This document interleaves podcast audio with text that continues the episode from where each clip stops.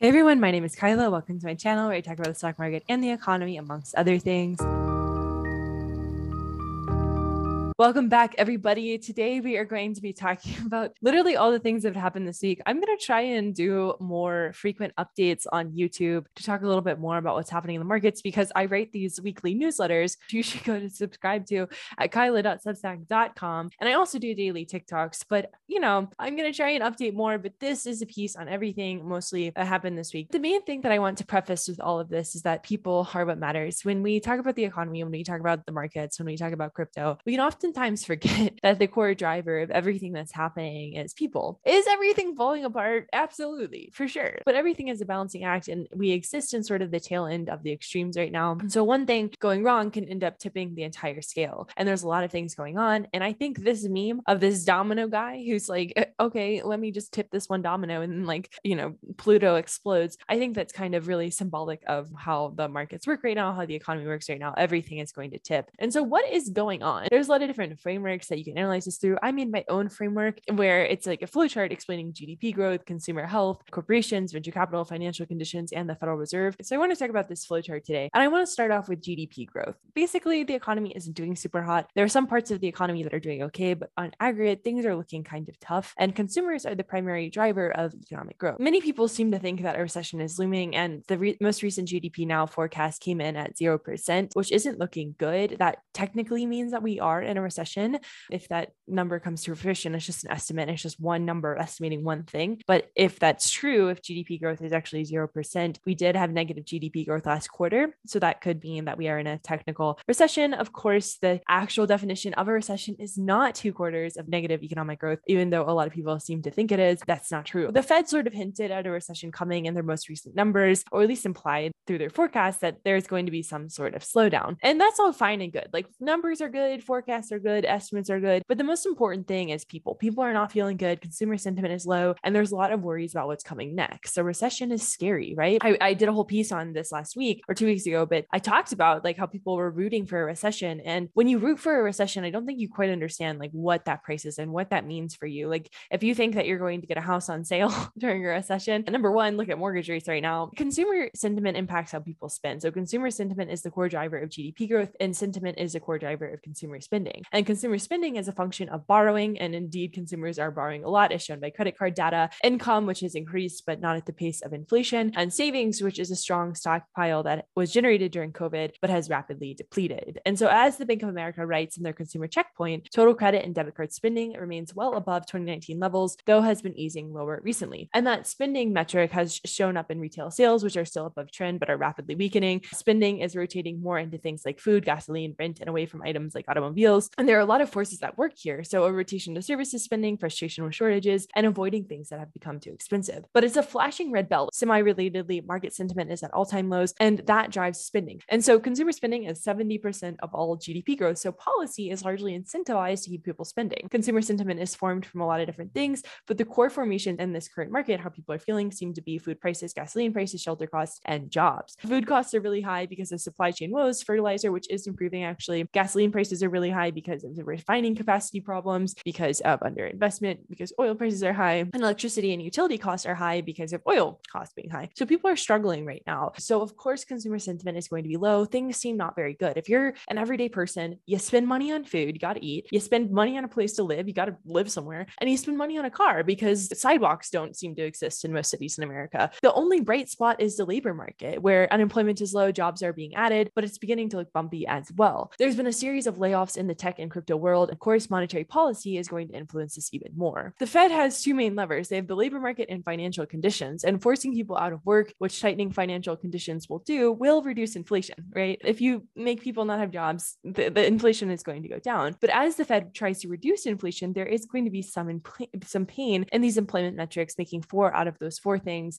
driving consumer sentiment even more broadly. But people are, you know, feeling bad, and that enough could drive us into a recession. Expectations are everything, and the Fed knows that. Gas prices are really high, which makes people feel bad because all of a sudden a lot of money goes towards keeping your car on the road. And gas prices are clearly a part of the Fed's dual mandate at this point, but they literally cannot control it. They cannot pump more oil out of the ground by raising rates. It's all about incentives. It's all about nudge, nudge. If somebody was like, what is monetary policy? This is just nudging the economy along. It's not really like doing anything directly. It's just nudging mortgage rates. It's just nudging lending rates, right? And part of the problem with gas prices is a lack of supply. So US refineries are shutting down sometimes because they don't have a buyer, from natural disasters, from conversion to biofuel production and not crude oil. There's also a lack of money. So investors are practicing capital discipline. And an element of this is policy uncertainty, where if you're, investing in oil, what are carbon taxes going to do to your investment? What is ESG going to do? These people are driven by making money. So it's logical that they'd be like, oh, I don't know if I want to do this right now. There's an incentive for shareholders to not want fossil fuel supply to grow, even though we really need it. We have an energy crisis, and energy is everything. It's food, shelter, electricity. There's fiscal policy decisions that could support this because the Fed can't raise rates and make oil come out of the ground. They can only try to normalize supply and demand, make people buy less gasoline, but that breaks down the whole economy because it ruins consumer sentiment. So if you're like, stop buying gasoline, everybody, because we need to make oil prices go down, that is like, people are going to be like, this freaking sucks. All the dominoes begin to topple. The Biden administration needs to do more. Accusing the industry of price gouging isn't going to make more oil come out of the ground. Taxing them more is not going to expand refining capacity. You got to play the game in order to win it. ExxonMobil wrote a pretty powerful statement to President Biden asking for clear policy, infrastructure support, and waivers of things like the Jones Act provision so they can produce more oil. And this gets into corporations. So consumers influence corporations too. There were a lot of different avenues, including spending. Retail sales have contracted as people decide that new cars are not in the budget right now. And as mentioned earlier, consumer credit is surging. Corporations are hurting right now too. The US dollar has gotten stronger because it's a safe haven asset during times of uncertainty like we're in right now. But if a company has operations overseas, and a lot of them do during this time of globalization, they're going to suffer from exchange rate conversion. A stronger dollar hurts exports. And there's also price sensitivity. So consumers are becoming more sensitive. So companies aren't able to pass off costs as easily, which hurts their margins. And then there's also credit market stress. So if you're a corporation trying to get some lending right now, the bond market is like, you suck a lot and maybe you won't be able to pay that back.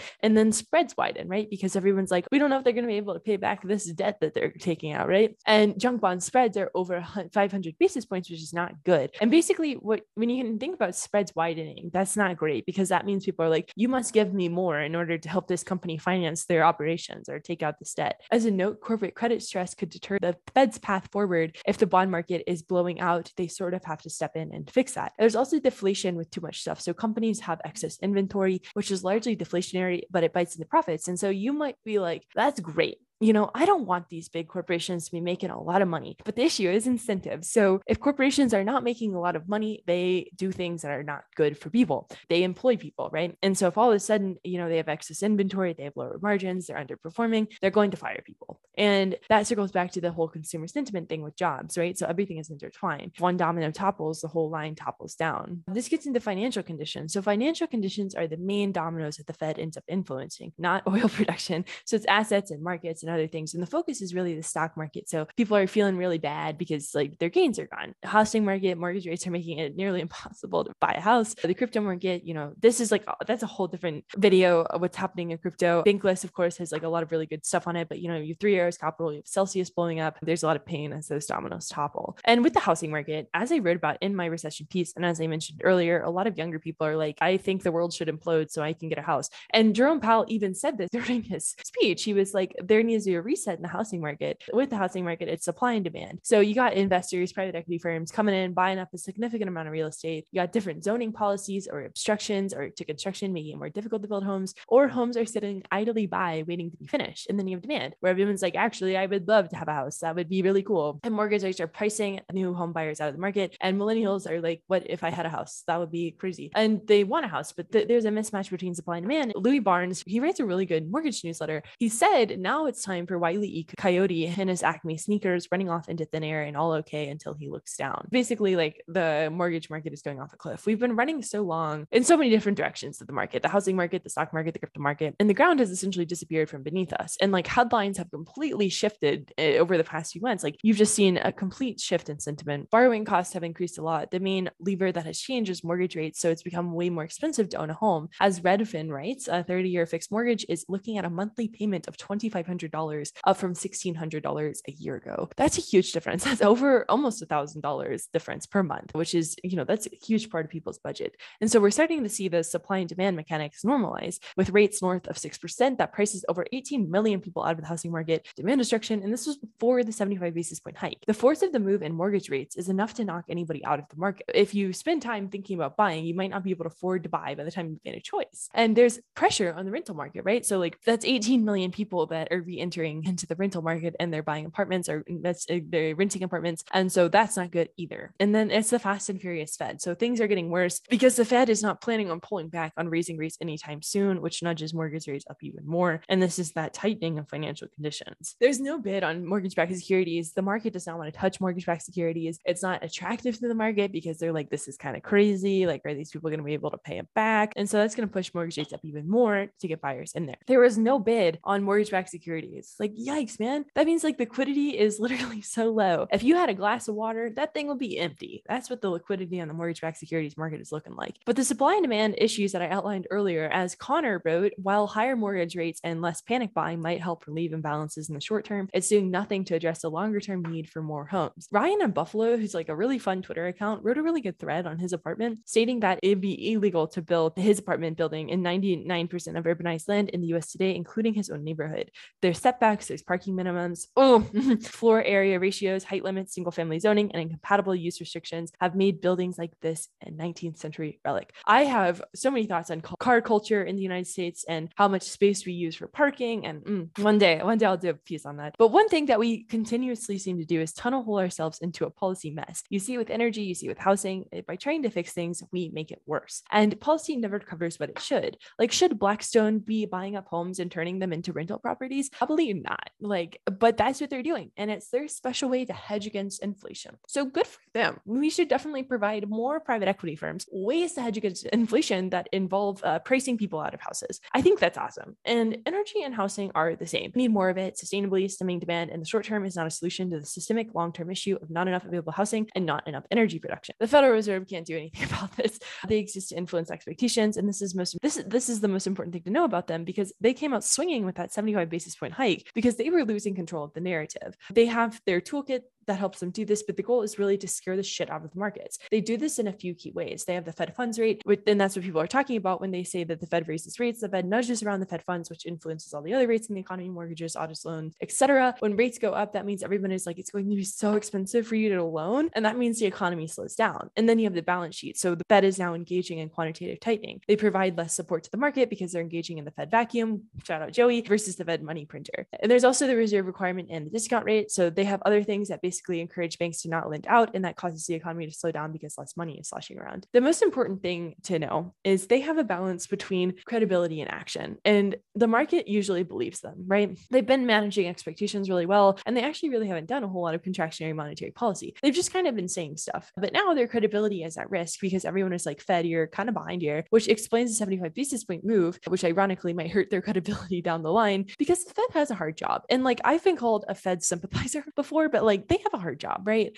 And who the heck could have gotten any of what happened over the last few years, right? How the heck would you have predicted a pandemic, oil prices going negative, a war? Like, it's really difficult. And so I empathize with them. They have enabled elements of excess, including, you know, the malinvestment that we see from VC firms. And I also made I made so many TikToks, but I made a TikTok about this. And I was like, we should hold venture capital firms and PE firms responsible for what they invest in, right? Like them investing and 15-minute grocery delivery versus investing in things like sustainable energy, which Lux Capital does a great job investing in, sort of like the future of science, but other VC firms that have like very, very large allocation money to allocate don't necessarily do it as good. And I do think there's a level of responsibility here. And so people will argue and be like, well, the Fed enabled them to do this. And it's like, geez, man, like everybody's an individual actor that can make their own decisions. There's lines of responsibility. I'm not saying that the Fed is not responsible for what has happened, because obviously obviously, yes, but there are other people who, you know, who could have made this world better anyway. But that's not how the market seems to operate. Everything is bifurcated. Everything is one tail end or the other. And the knowledge that there's polarization is the only common ground that seems to exist. And this is the vibe that shift. The Fed manages expectations, but I do think that expectations are going to have to shift. The OECD came out with their economic outlook paper for 2022, and they were big in a trash can lid. And they were like, hey, everybody, the world economy is probably going to collapse. And their three main points were the war, a slowing recovery, inflationary pressures have intensified, and the cost of living crisis will cause hardship and risk famine. And it's just not looking good. So like, yeah, all of that's true. Energy markets are a mess from Russia. There's a lack of refining capacity from the desire of Europe to transition to green before they're ready. And there's a lot of factors that are putting pressure on what the Fed does. In terms of the soft landing, the Fed has some pretty wild expectations for what they can achieve in this tightening cycle. Their forecasts for unemployment and GDP are like, maybe we expect a slowdown, but we don't expect a recession. But in order for them to really combat the inflation that we're seeing, there's going to be this element of economic hardship. And the Fed can only nudge things. Like they have to politicize an element of what they do because inflation is really, really painful. And that isn't the best thing for them to do because the market might stop believing the Fed has any power at all, which ruins their credibility and expectations tool. Jerome Powell even said in the meeting, right? Like the Fed meeting, that they don't want people to lose jobs, but it's like kind of par for the course. The New York Fed is predicting a 10% chance of a soft landing, an 80% chance of a hard landing, and an element of pain. That means that an element of pain is going to have to happen. And other central banks are sort of joining the party too, not the Bank of Japan, but like the ECB. They were like, we're going to tighten monetary policy for the first time in forever. And then Italy bonds were like, actually, we're going to totally give you the middle finger. And Europe has had a significant amount of inflation, but the market is demanding more easing, which is a big challenge. Like, how do you maintain market stability while combating inflation? It's very difficult. And everyone is just kind of guessing. That's what monetary policy is. It's vibes. As the president of the Minneapolis Fed wrote, I know of no theoretical framework that can tell us how much we will need to tighten long real rates to get inflation back to target in the reasonable time frame. A lot of people mistake bull runs for brilliance, which is really just the credit cycle at their back, as Jim Chanos said on Odd Lots. We've gotten really used to good things. Our expectations are pretty high, which is good. But, you know, even the mere concept of 15-minute grocery delivery is kind of crazy. Like, that's a luxury. As Sarah O'Connor wrote, unprofitable on-demand services like someone bringing a Coke to your door gave people a sense of affluence in a decade of stagnant wage growth, but they were subsidized by investors and now money is drying up. We have expectations and those might need to shift, but we can't align our expectations to reality, but we aren't doing the things that would support that right now. Like the high-speed Roomba train, that doesn't need to exist. What even is that? But so many of our solutions are simple, right? But we don't want these simple frameworks, as Alan Cole wrote in his good paper talking about this, because our infrastructure building process is bloated with regulation and action is often lost in the bureaucratic sinkhole that is our government. We need broader policy action. And blaming the Fed is not going to fix it either. Employ America are carrying policy on their back and have a lot of really practical solutions that the administration can implement. And good legislation has been passed this year, so it is possible. And I know this was like a lot of things. And I think that we often forget that the economy is really just a bunch of people, peopling around and being stupid. Like people are stupid and dumb and silly. And that means the economy is going to be stupid, dumb, and silly because people are the economy. And I know it's frustrating. And I think it's okay to be frustrated because that means you care, right? And just like the Fed, we have to take action to maintain our credibility, which is something I need to work on more. The bifurcation of society shows that we are passionate about this, but how do we harness these emotions into something productive for our collective future? We're all in this together, which I know is like controversial, but this is the eternal question is like, how do we people together better? Thanks everybody for hanging out. You can find me on Instagram, Twitter, TikTok, YouTube, my Substack, kyla.substack.com. Thanks so much for spending time with me. I hope that you are doing so good and I'll talk to y'all soon.